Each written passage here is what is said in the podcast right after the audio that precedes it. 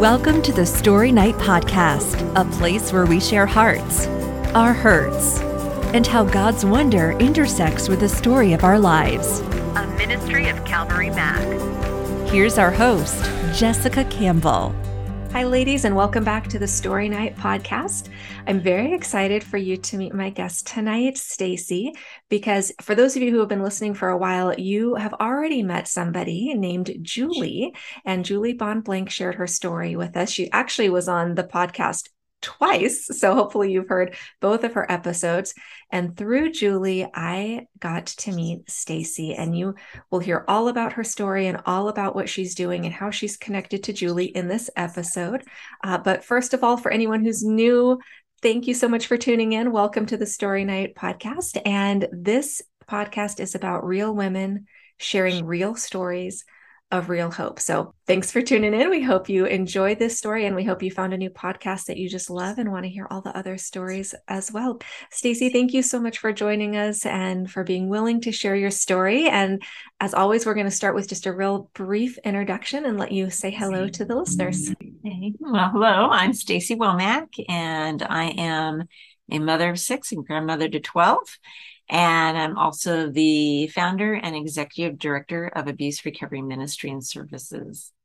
Abuse Recovery Ministry Services is also known as ARMS. And listeners, you will hear all the details about that, especially toward the end of the episode. We'll explain everything that this program does, we'll include links and all of that. But I think immediately what comes to mind is, oh my goodness, how did you how did you get there? How did you get involved in such an important ministry? For those who have been listening for a while, you're you're starting to maybe notice that several of the women have come on here and talked about abuse. Some of them, it's their personal life stories. Some of them are mothers who have watched their daughters go through this. So we know everyone gets to caring about this in different ways. So we're going to start at the beginning with your story, Stacy, and find out how you got to being the founder of ARMS.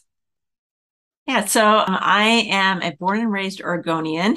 Uh, my father is a pastor, so I was born into a Christian home. I'm the youngest of three kids, and I had a, a really pretty sheltered childhood. I was a I, I've always been kind of that good girl, doing the good girl kinds of things to do, and I didn't really know what direction God wanted for me. You know, when I was a child, I actually didn't give much thought to what I wanted to do when I grew older but God knew what he was doing. so I can remember at like 15 laying in bed going, God, I have no testimony because I heard about all these women or men who had gone through all these really difficult situations and how they came to Christ. And here I was, you know, at six years old, having conversations with God or having conversations with God I'm 11 years old, cleaning my closet, and God's talking to me about how He gave me the gift of administration. And I told him that was really boring, and I already knew that and I didn't want to be secretary. And he better gave me something creative to do because that definitely wasn't the way I wanted to go. So, you know, for me, it was always just like this close walk with God. And at 16,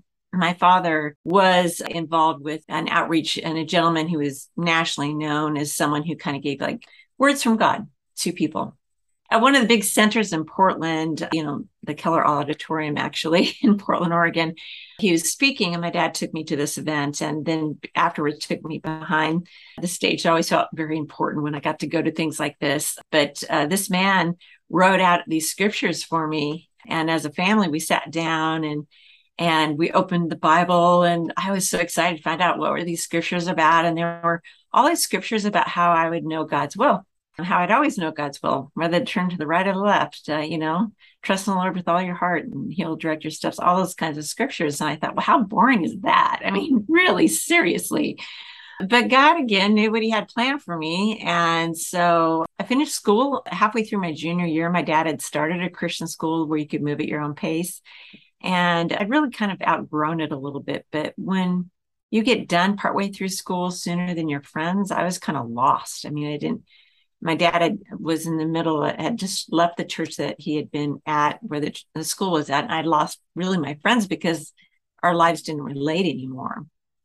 And so I was in this really lonely place, really, really didn't know where I fit for a while.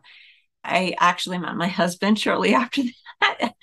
and I, I met him and I went home after meeting him and ask God if he was someone that was going to be important in my life. I, because I'd had other guys interested in her. I was 16. I really was a serious person. So it was like I really didn't have a lot of boyfriends. I really had only had one other boyfriend besides my husband and had gone on a few dates, but didn't.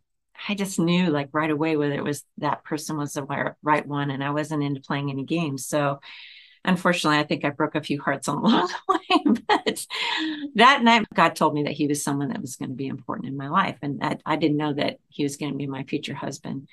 It was funny because my sister told me that my parents called her after meeting him the first night when he came over to pick me up and called her, giggling and saying they thought they had just met my future husband.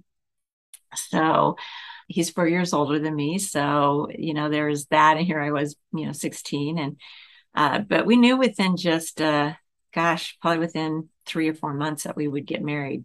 I was 17 by then. I knew for sure that I needed to wait a little bit. It was, you know, I told him he had to wait till I was 20 because you know I need to figure out what I wanted to do with my life and all of that. And I started going to uh, community college to become a, a Uh, designer, like an artistic de- designer for you know something I thought I could do at home and have kids. Which is kind of funny that I was thinking that way since I didn't even like babysitting, but I was still thinking what could I have do and be at home. And I remember having this conversation with God my second term, driving into the the college, and God goes, "What do you know for sure?" And I said, Well, I know I, am supposed to marry this man. I know I'm supposed to have children and I know I'm supposed to stay home with them. And that was that was all I needed to know. So I dropped out of the college and we got engaged and then we married shortly after I turned 18. My father married us. And so I'm the youngest, first one married in my family. My sister used to joke, Well, you know, you're going to be a really young grandma. And I said, Yeah, I'll be a, but I'll be a good looking grandma. So, anyways, no, no one else can see you because this is audio. but truly, it, for any lady who got to meet you in person, they would never know you were a grandma. Yeah. Well, um, I try to eat plenty of preservatives. so, so, you know, my ministry, we got pregnant. I had baby fever the moment we were engaged. And so we got pregnant right away. I mean, I was begging my husband and he was like, give me a year. And I'm like, okay, that's a fair ask. So, but within a, a, few weeks, he was going, okay. So we had our first child 11 days before our first anniversary. and, and of course, I looked very young. So I had all these women coming up to me like, oh my gosh, are you pregnant? And I'm like, yes, I'm seven months pregnant. Can't you tell? So, you know, when I went in to have to the doctor, like, is this planned? I'm like, yes, it's planned. Uh, and then I just, I was very fortunate to have easy pregnancies and quick deliveries. My first child was born in four hours. Someone from my church had come up to me a couple, well, I guess it, I was already a couple days late and said they'd had their first baby in four hours. And I, I remember telling my husband as we were getting into the car that I didn't have faith to believe for that but I was just praying that everything would go smoothly. And I think God was preparing me because that was scary. I mean, I you talk about no early labor, no anything, you just go right into active labor. And so I think God was preparing me. So after I had that first baby, uh, I was like, I want to do that again. so I had my second child 15 months later. And uh, most of them are 21 uh, months apart. Although after our fourth child was born, we found out that our second daughter had cancer. She had a tumor in her eye, something that usually happens in infancy. But here she was five, and I was homeschooling back in the day when nobody even knew what homeschooling was. And I could see the light reflecting out of her eye. And so I, my husband was like, You need to get her into a doctor. And so that was very quick, literally sent from the doctor's office. I didn't have a car because we only had one car. My dad's driving me around sent us straight to another specialist and we just then i got a call that night. It's always scary when you get a call from the doctor at night right? It's like after hours. And uh, they wanted her to come in and to the eye institute and have a, a cat scan and all these things. And it was on her birthday. On the day we were having her birthday party she was turning five. And i said can't i can we push it out a day? And he said no.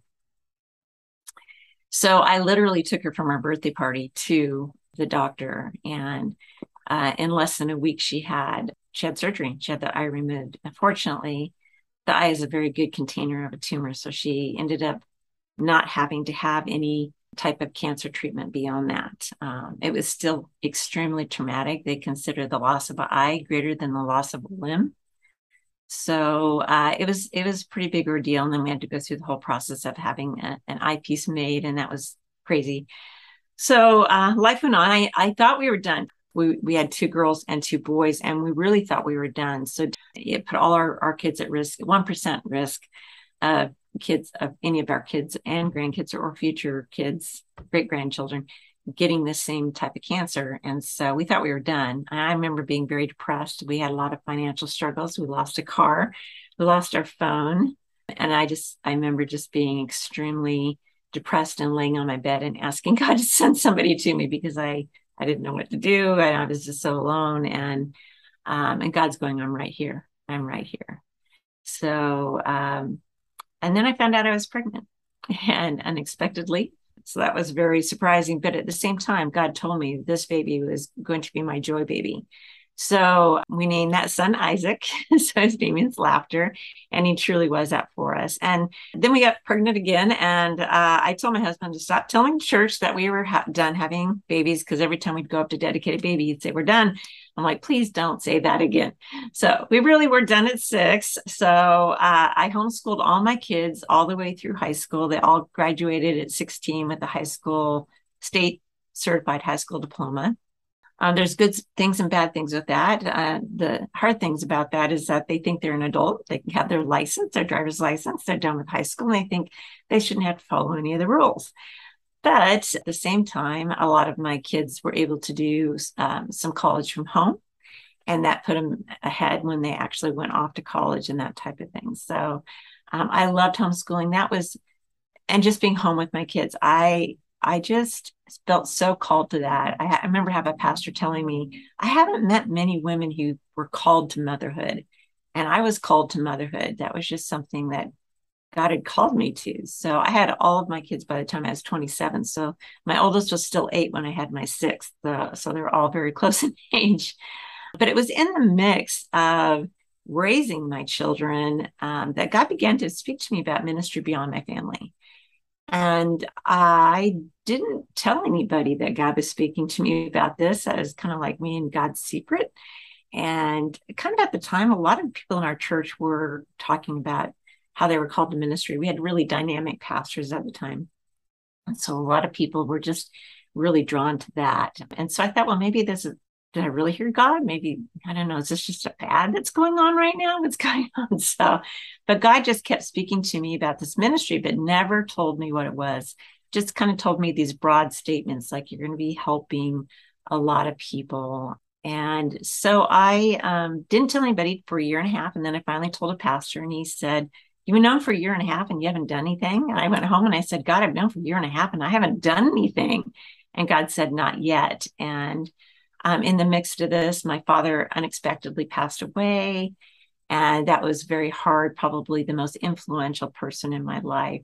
And my mother had always struggled with chronic depression and some anxiety, personality uh, issues. And so she's never really lived an independent uh, life because of those issues. And so we were, my siblings and I would love to like take care of her. And I remember we were we were going to have to do this estate sale and all that. It was a, it was a big deal. So God was speaking to me about this. And then the first thing he asked me to do was to go to a conference. So I and I went to my pastors. I thought it was going to be a women's conference for our denomination, an international women's conference. So I went to my pastor and I asked about it, and they said, "Oh no, no, no, it's not a women's conference. It's it's for pastors, missionaries, evangelists." So I didn't even ask any more about it. I just thought I heard God wrong. So at this point, God had been giving me themes for each year. And that year was 1997 was this is your year of release. And I had no idea what that meant. Uh, but when I went home and a couple days later got our denominationals magazine in the mail, and it, on the front of it, it said 1997, the year of release. And I thought, okay, I'm supposed to go to this conference. So I went back and I talked to them. I said, Can I go? Because I'm not a pastor, I'm not a missionary, not an evangelist. I'm just a mom. And they said, yeah, they could send, you know, one person for so many people who attended the church. I immediately felt like the enemy just came in and was discouraging me, saying, you know, how could you do this? Because we struggled so much financially. How could you do this? even if God does provide, how could you take this money when your family has so many financial needs? And I remember going home and crying and telling God, it's not my responsibility to figure out how to pay for this. And I had never flown before. I had never gone anywhere by myself before because I married so young. You know, it's like I just had my little safe family, my little safe church, my little safe friends. And now God was requiring me to deal with my own fears and get out of my comfort zone. So in my faithful moments, I would pull out the paperwork and I'd fill it out and then I'd shove it back in the drawer. And then then I I get up enough courage that I actually, you know, called and made uh, a reservation at the hotel. This is going to be in Cincinnati, Ohio. And uh, I didn't even have a credit card. I had to use my sister's credit card so to reserve this place. You know, so I and and my husband and I had decided that we needed to have me fly with somebody because I'd never done this before, but I couldn't get anybody from my own church, even though one of my pastors was speaking for my church at this conference, uh, and or from the other churches that my dad knew people at. I did they didn't know me, so they didn't want to give me their flight schedules. and my church sent me or they called me up and said, stop all your planning and come to this meeting. I thought, okay, they're going to tell me not to go, and that's fine. Or they're going to give me their flight schedule. So I go to this meeting, and my friend, I have some friends there because our, our church was really involved in using drama with their sermons. So they were actually taking a, a group to do a skit with the drama with our pastor who was speaking. So uh, our lead pastor looked at me and he says, "Well, Stacy, why do you want to go to this?" I'm like, "Well, um, God told me to." and that was it. That was all he asked me. I think they thought that I was just going to hang out with them that that was my goal was just to go hang out with them. And then i just sat there listening to the rest of my friends going we're so honored that we're invited. We're so honored that we're invited. And you have to understand that i've been arguing with god how i'm not a pastor not a missionary not an evangelist i'm just a mom. So now i go home and i'm crying again which I don't, i'm not a big crier but i cry when i go through these stretching times. And I said, God, I'm not a pastor, I'm not a missionary, not an evangelist, and I'm not even invited. So I'm just like, oh my gosh yeah, I looked down and my Bible was open, and there's a, this verse about how great God is. And he just said to me, Stacy, I'm above this convention. If anybody asks you why you're there, you tell them that you're there on my invitation. So my sister had frequent flyer miles and she booked my flight. Um, they messed up on it and did not get my connecting flight in uh, Chicago O'Hare. If you know how big an airport that is, it's a huge airport. And so my first flight was a red eye flight. And it was my sister gave me all her dress up clothes because I only had mom clothes. So she gave me all these like fancy clothes. I was so overpacked, so overdressed because at the time it was kind of really at that time where if you dress nicer, they treat you a little bit better. It's kind of that crossover. Now it doesn't matter, but so I'm dressed in this like suit, pencil skirt, high heels at midnight. At midnight. Okay. The time has just changed. So I've just lost an hour of sleep. And now I'm flying east. I'm losing another three hours of sleep at the I didn't know up from down. I my my connecting flight, I had like 35 minutes and I'm running through the O'Hare airport in high heels and a pencil skirt trying to get to my connecting flight. If you don't do it, if you ever do it, blisters on my feet. Okay, so I get to Cincinnati and we didn't have a lot of money. And my husband would try to tell me like who to tip and what to do and what not to not do, all these things I was supposed to do, you know. And so I'm like trying to wrangle this way huge suitcase off of the carrier, you know, that brings your suitcases out. And this really large guy, he, he asked me if I wanted some help. And I'm like, no, because I'm thinking I'll have to tip him. And I, you know, I've got to save my tip money. So he's sitting there watching me do this. He finally just comes over and picks all of my luggage up, which is a lot, and just looks at me and says, where do you want to go? And I said, well, I need to go get a bus ticket. So he takes me over to the bus counter I get a bus ticket, and now I'm trying to wrangle all his luggage out this door and to get across the street to the buses. And he just comes over, picks it all up again, takes it over to the bus, and before I can turn around, he's already gone. So I, I can't. I did so many things to embarrass myself on that trip because I hadn't traveled before. Uh, really embarrassing things that my husband couldn't stop laughing over and I couldn't stop crying over. And now I look back and they were funny. But during this, uh, and this is a long story, but during this time, I, I went to the conference and I'm used to eating with, you know, seven other people. And no one asked me not in those five days I was there to have lunch with them or dinner with them. I'd just go back to my room and I usually slept. So I started with my six kids and all that and and ate by myself. But God kept using the people at the conference to speak words of truth to me of what God's plans were for me, but not clear. Again, it was like one of my concerns was I didn't want a ministry that was going to negatively impact my children. And so I remember that this time they said, turn around and pray with the person who you're, you're next to. And and it was always the leaders among the leaders who God put me in front of. So I was standing there with some people who were way up way up in the denomination, and they had this word for me how it would never be a detriment to my family and several other things. And then then after, after the person spoke, they said, anybody wants to come forward for prayer, come forward for prayer. Well, I was just going to get it all. So I went forward for prayer. And the gal repeated, who prayed for me, repeated the exact same words they had just prayed for me and that God had given them. And that gentleman who gave me those those scriptures back when I was 16 was one of the speakers. And I felt like part of my reason for going there was that he was supposed to give me another word.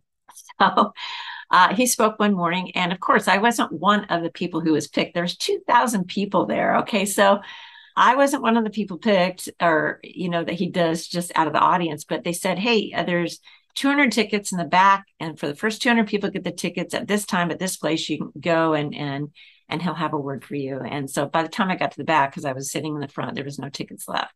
So I went back. I, well, one of my pastors came up and said, "Didn't you say?" that this was one of the reasons. So he he actually kind of forced me back to the front of the stage, but uh, I didn't get to speak with the gentleman who was speaking. So I went back to my room and I cried, of course, you know, going through the stretching thing.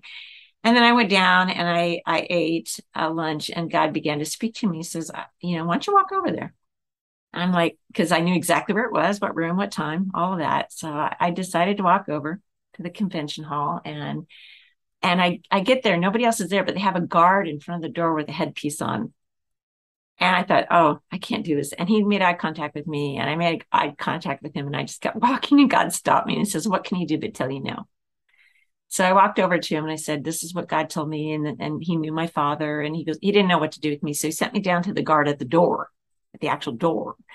So now I'm starting to tell this guy the story again, and he stops and he says, Nope, there's absolutely no way. Nope, nope, nope. So I just start my story again. I just said, I, I believe I'm supposed to be, you know, and I didn't know what to do. He didn't know what to do with me. And so he goes, okay, well, just stand on the other side of the hall. And now people are coming and I'm standing there and I'm feeling so foolish. And I'm going, God, I feel like such a fool. I feel like such a fool. But just as I was doing this and a few people had gone through the door into the room, a, a, a, couple came up and they'd both taken tickets and they only needed one per couple. So they gave me their extra ticket and I was able to go in. And this man gave me this word about how first thing he said was, Stacy, you're going to need to get your phone number unlisted because you're going to get called day and night. And he said that, um, you know, that I was going to be helping people turn their sorrows into joy, especially for women. And that was it. So, still not a clear picture, but every single word. I mean, by the end of the five days, God showed me that everybody who had spoken a word over me had been on the stage. They all had been leaders among leaders. And God had just confirmed his word to me over and over again. So I went home and I'm all excited. I'm like, I'm ready, God. And we were just in the middle of doing my, my parents' estate sale. And he goes, Could you really handle more right now? I'm like, I guess not. And so we got done with that. And a few months later, in the summer of 1997, God woke me up in the middle of the night. He said, What have I been telling you? So I reviewed all the things he'd been telling me and I knew it was going to involve some speaking. And I just kind of reviewed those things. And then I said, God, what do you want me to do? And it was like the millionth time I'd asked him. And he said, I want you to enter a pageant for married women. I'm like, what? I, I, I don't even know if that's a thing. I've never done pageants before. I don't know. I don't know anything about this. So the presence of God was so strong. Otherwise, I probably wouldn't have done anything. But the next morning, I knew something. If I didn't do something that morning, I would be, I would chicken out and I wouldn't do anything at all. So I went to my church. I asked for the address of the woman who was a former Miss America who had spoken at our women's retreat. And they said, She's moved. We don't know where she lives now, but here's her old address. So I wrote this woman a letter. I, I told her I'm not a crazy woman and that this is what God told me to do and I don't know where to begin. So I mailed it to her and I immediately felt embarrassed. I told God I would give it three weeks, otherwise, I would assume I'd heard him wrong. But I was so glad that I was never going to meet this woman because I felt so embarrassed about sending this letter. I only told my husband and one other person. I think my husband thought I was a little crazy too, because I, I, I mean, it's just the craziest thing. Then I God told me I want you to fast, and I want you to fast for two weeks. And I have never been successful at fasting unless God tells me to. I had just got done running Hood to Coast, which is a 197 mile relay race. Uh, so I was leaner than I am even now. And if you could see me, I'm I'm thin. So it's like I I was more in shape then, but I I was leaner then. And I was like, God, I'll die. I, I like eating I can't do this. So after arguing with God for a few days, I I decided to do a liquid fast, all liquids, and I began my my fast. I guess I need to back up a little bit because I actually did receive something back from her within three weeks. And uh, in there, she sent me a couple things. One was an audio tape on how to know the will of God, because maybe I, I wasn't hearing God's will for my life. And then she sent me a pageantry magazine. I didn't even know they had them. It's like a book. And they have hundreds of pageants for all different ages and sizes and all kinds of things. So it's like a hobby, a very expensive hobby.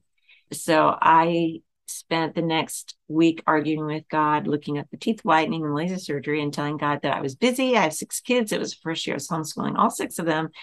I said, I don't want to do this. I throw it on the floor. Every time I go back in the room, I pick it back up, throw it back on the floor, telling God I don't want to do this. And he said, Stacy, you promised me. So I, I sat down and I wrote just, just three of the married women's pageants.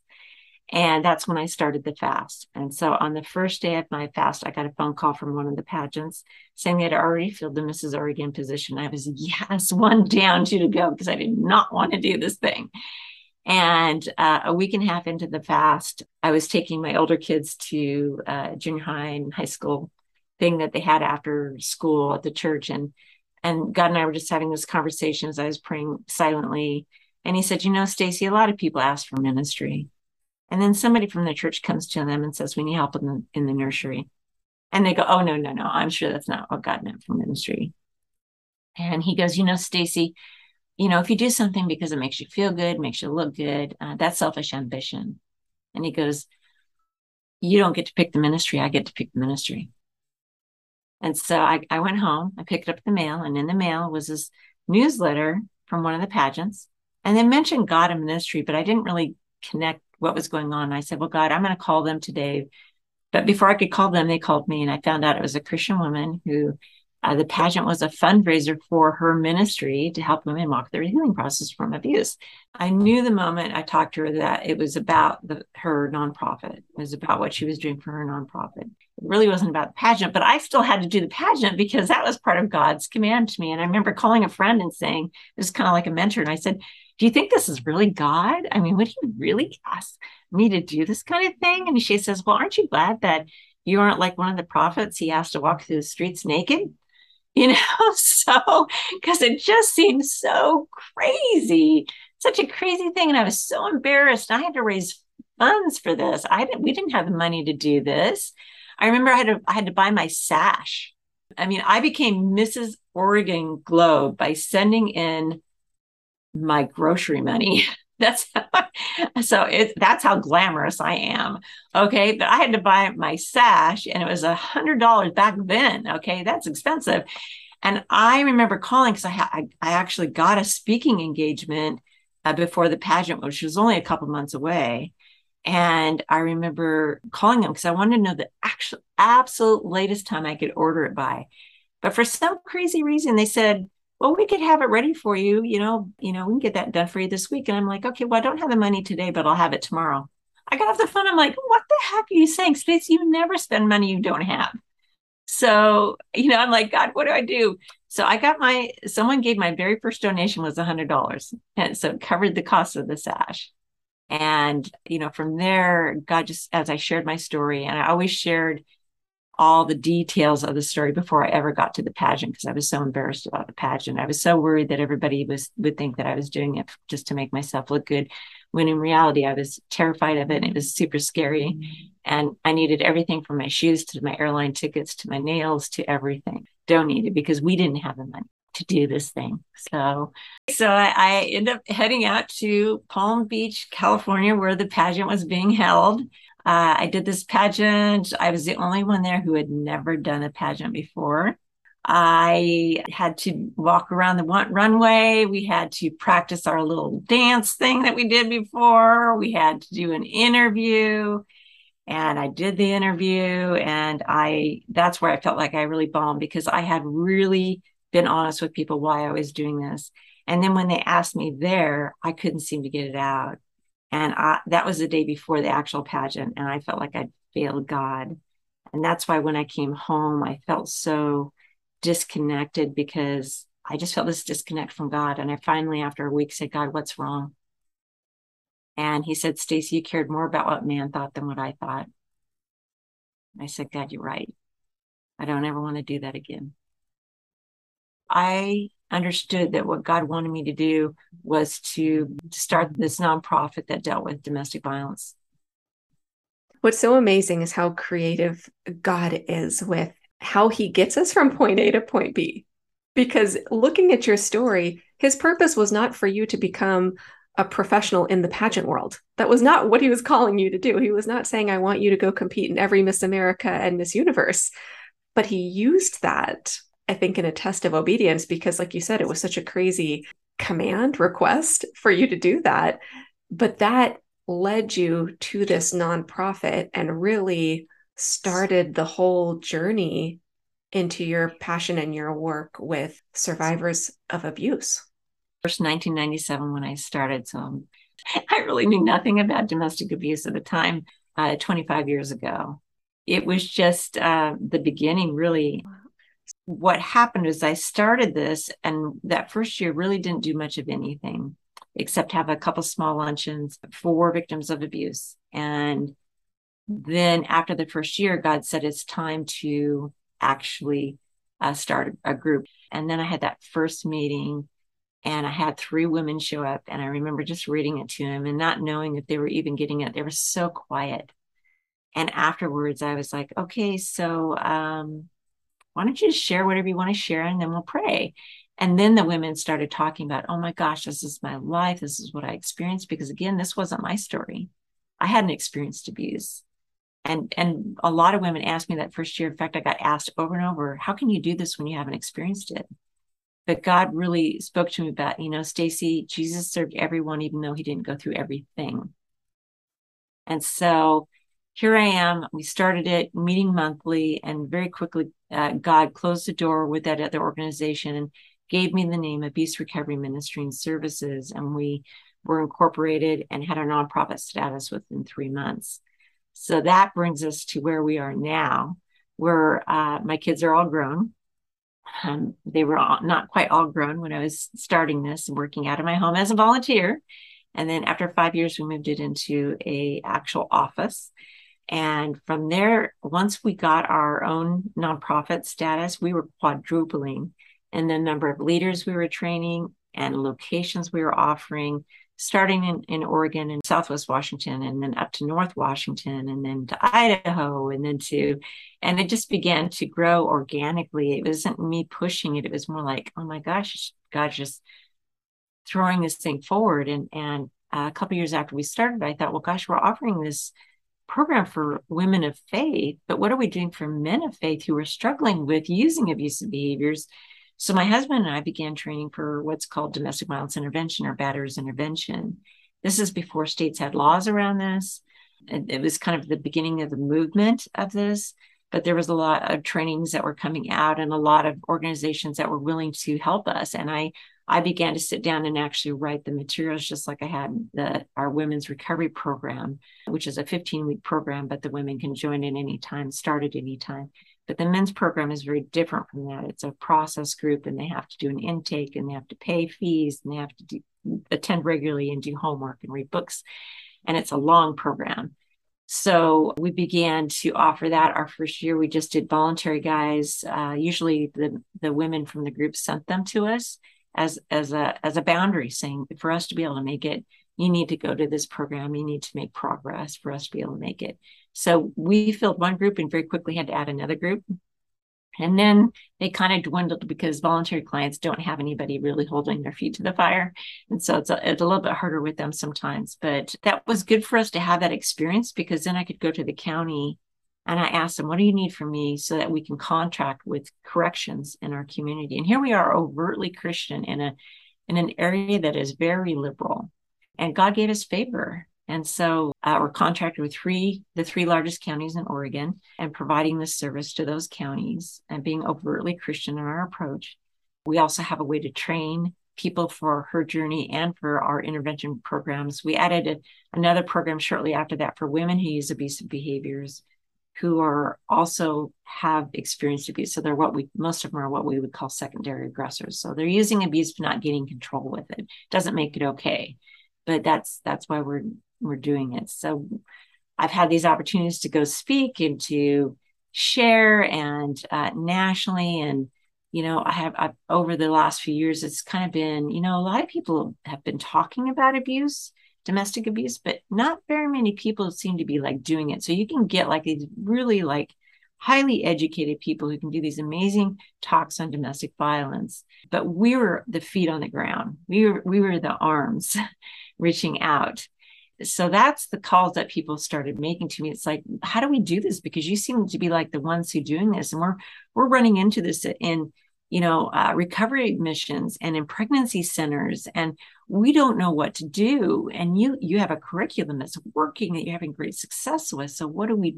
How can we do this too? So we actually moved our training process to online, which was an interesting turn of events in itself because at 20 years of doing this, I was burnt out, and I had had a really really rough year, and I was ready to quit and really two days before our banquet, which is always the first weekend in October, I wasn't sleeping and I was crying and I was trying to figure out how I could quit without hurt, hurting the organization. So I finally decided I needed to, to take a sabbatical. And that's hard when you're a small staff. My husband actually had, had begun working with us full time. So he became my interim, which is hard in and of itself because for two reasons. One, I watched how it drained him. And two, he would talk about it when he came home. And that didn't help me uh, at the time, but it was still good for me to do this. And I had a, a consultant tell me, Stacy, organizations that are 20 years old don't grow unless the CEO changes, which is me. So I heard him. And so I went to God and I said, God, am I still where you want me to be? Because it's okay, God. If you got somebody else, if there's somebody else that needs to be in this place, then that's fine. I just need to know. And God made it very clear that nothing about my calling had changed. So when I came back to work, I knew I needed to change and I knew the organization needs to change, but I had no idea what that looked like. And this was this is what God planned on doing. He had all these national organizations start reaching out to us. So we had to come up with this way to do it online. So we got a grant. I was super excited about it because we had organizations wanting to partner with us. And so we got a year's practice of doing this online before COVID hit. So God's perfect timing of helping us to, to get this figured out although we're still working on getting, you know, making it better and, and improving it and all of that. So it's just continued to grow. And I'm, you know, just, I'm so purpose driven. Like I said, you know, I, like marrying my husband, I knew that's what God wanted me to do. I knew I was supposed to have children. I knew I was supposed to stay home with them. I knew I was supposed to homeschool them. There was no shadow of doubt. So even in all of our financial struggles, I didn't even consider getting a job. It wasn't that I didn't do little things to make money for us, but I knew I wasn't supposed to get into a job because I knew I was where God wanted me to be. And that is, I think, uh, for anybody who's listening to know that that is such a, a an amazing place to be, and I it, to know that you're doing exactly what God has called you to do. And I can't say it's been easy; it's been very hard but knowing that I am where God wants me to be is what has sustained me because I still have all the life stuff that everybody else has going on with kids, adult children, you know, who've made poor choices, who who've had bad things happen to them. You know, it's been very difficult in the midst of me doing this. Both my daughters married men who were abusive. You know, so here I am doing this work in there and watching my own daughters have to go through this. So it's it hasn't been easy, but when you know you're doing what God has called you to do, that's that's a secure place. And even though it's worrying, it's a secure place to know that God has me where He wants me to be. You've had a life that's obedient to God. And I know there are so many that hear you say that you've had these conversations with God or even an argument with God and that God has told you to do A, B, or C and that you've been obedient. And honestly, I think there's so many people that don't have any idea what that actually looks like tangibly. Mm-hmm. Like they might even be sitting there thinking, What do you mean God told you that? Did you hear his voice? Did you just hear it in your mind? And I mean, especially for something like him telling you to find a pageant for married women. I mean, that is one of those, that's just so specific. I don't know if you can even explain to listeners what that relationship is like where you can even hear that from God. Yeah, I, I think that it takes time. And I have kids say, Mom, I don't hear God like you hear God. And that's okay. I guess I want everybody to know that's okay. God speaks to people in different ways. So sometimes it's as you're reading your Bible and that verse that just jumps out at you. Sometimes it's listening to your Christian radio and that phrase that just speaks to you. Sometimes it's the pastor's, you know, preaching and you just know that that word is just the right word for you. I think that in the beginning of a relationship with God, we do all the talking and God is completely okay with that. He really is okay with us doing all the talking. And I think that one of the first times I remember it was, it's like a, a whisper of a thought that comes into my head. And I remember thinking, oh, was that God? You know, it was just a whisper of a thought. And then sure enough, it happened. And, you know, that learning to listen for his voice. And there's times that I feel very dry and I don't feel like I hear anything at all. So it's not like I like have these long conversations with God every day.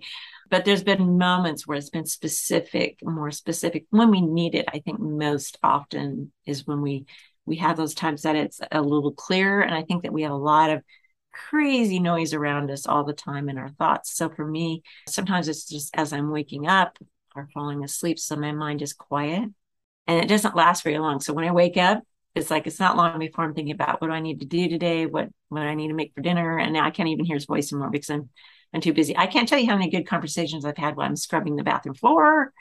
You know, when I'm mind my mind doesn't really have to think about anything but scrubbing the floor.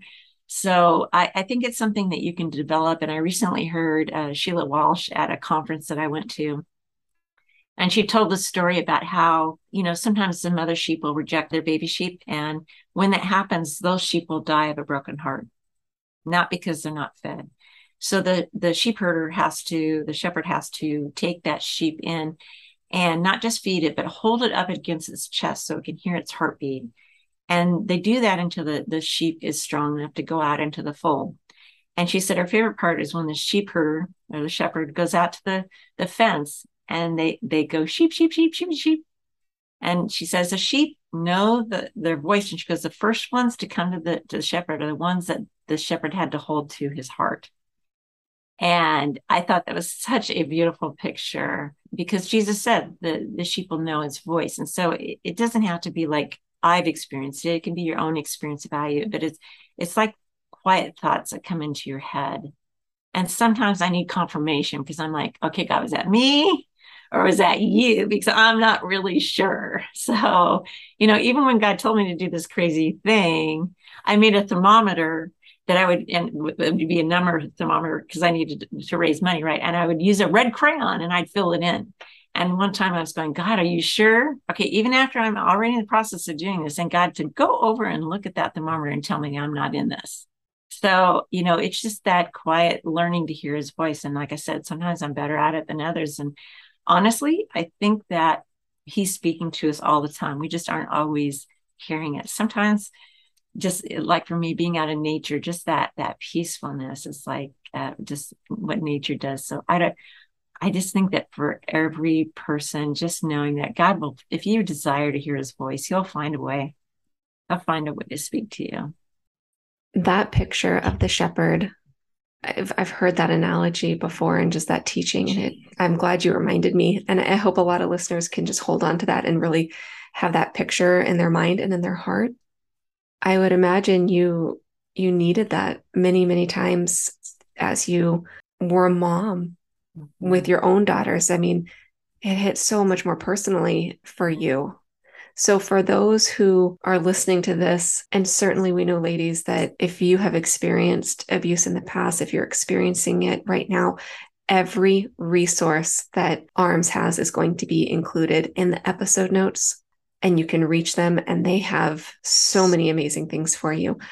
I also know some of you are listening. That's not your personal story, but maybe like Stacy, you're the mom looking at your own daughters or a best friend or a sister. So, in maybe just even one minute, what would you tell them to do or not do, or say or not say if there's just kind of that quick nugget? And of course, there's so many more resources for them as well. There's so much to learn and how to be supportive. But is there anything you can give us for a starting point? it's really hard and it kind of depends both my daughters were a little bit a little bit different situation my my oldest daughter married a pastor who was abusive my other daughter married someone who already knew had a history of growing up with abusive fathers so it was highly likely he was going to be abusive we just didn't know how bad it was going to be for her since she's super loyal we opted to be very careful and to love them where they were at if you call out things you can lose relationship with your with your daughter and your grandkids. And so we wanted to be a safe place. So we were careful about how we spoke and what we pointed out. Our other daughter, it was harder to identify. Number one, she didn't live near us. And number two, uh, they didn't share a lot with us. Neither one of them shared a lot about it. So we really didn't know how bad it was until afterwards, until they both got out. You know, I, I think that you know, just making a safe place. Because my kids have boomerang. My my sons have boomeranged all of them back and forth, and they have said to my husband and myself that we are so consistent, and they all know where we stand, and so that makes us extremely safe place to come to when hard things happen. And so I think you want to make yourself a safe place. You don't want to go confront the abuser because then he will move her and your grandchildren away from you whether that's physically or emotionally he will he will divide. If he decides you're the enemy he's going to do what he can to keep her from having a relationship with you. And so most important is to pray right? Because my i feel like my daughters are still in different phases of their own recovery process. And uh, life continues to happen so they have other hard things they have to deal with. And one of my daughters lost her children to her abuser. And it's just horrid. It's I'm I'm just uh, horrific and heartbreaking, and there was no reason for it. And honestly, I believe there were some things that were a little shady that happened that, to make that happen. But I won't go into that. But anyways, uh, just being a support to them and telling me love them and praying for them and you know you have to remind yourself that your prayers are powerful and effective and you know god is faithful he cannot go back on things he promises. So he says, if we pray, he'll answer. And we need to believe that. And that is the perfect segue to closing in prayer. I ask every speaker to pray for the listeners as we close. So, Stacy, would you pray for our listeners? I would. Lord Jesus, I thank you, Lord, for this opportunity. And Lord, I pray for any who are listening now, Lord. I don't know what part of my story spoke to them, but Lord, whatever was of you, I pray would uh, be sustained, and whatever is not of you, Lord, you would just remove that. Just let those nuggets that they were supposed to receive bless them, God. If they're in abuse, I pray that they would have the courage and uh, the ability to reach out and and seek help, God. For those who have who have children in this situation, that they could also reach out just so they can be ready when their kids are ready to come forward and and seek some help for the abuse they might be suffering, Lord. For those who are seeking your direction in obedience to you, God, what what is next for them? Maybe they've been out of abuse. Maybe they've never experienced abuse like myself, but what is it you're calling them to, Lord? Give them ears to hear, a mind to understand, and a heart to receive what you have for them, God. And Lord, heal the broken hearts that are listening to this uh, podcast right now, Lord, because you are the one who restores our souls. So, Lord, we just cry out to you. And I thank you, Lord, for your goodness and your faithfulness. No matter what we're experiencing, those things never change. I thank you for this in Jesus' name. Amen. Amen. Thank you again so much, Stacy. Thank you for sharing your story, the the funny moments, the deep moments, all of it. And for anyone out there who's listening and feeling a tug that you want to do something, you want to get involved, you want to help. The training to become a leader for the her journey program where you can you can really be there through this curriculum and help and support women who are in abusive situations or maybe coming out of it from decades in the past but still have healing to do. Again every resource will be in the episode notes so please check all of that out. And you know that you can reach out to arms you can reach out to calvary mac there are people here for you you are loved and you are not alone so, thank you, ladies, so much for listening. We hope you were blessed and encouraged by this story and that you come back next time for our next story. Good night, y'all. The Story Night Podcast, a ministry of Calvary Mac. For more women's stories, visit calvarymac.com slash women.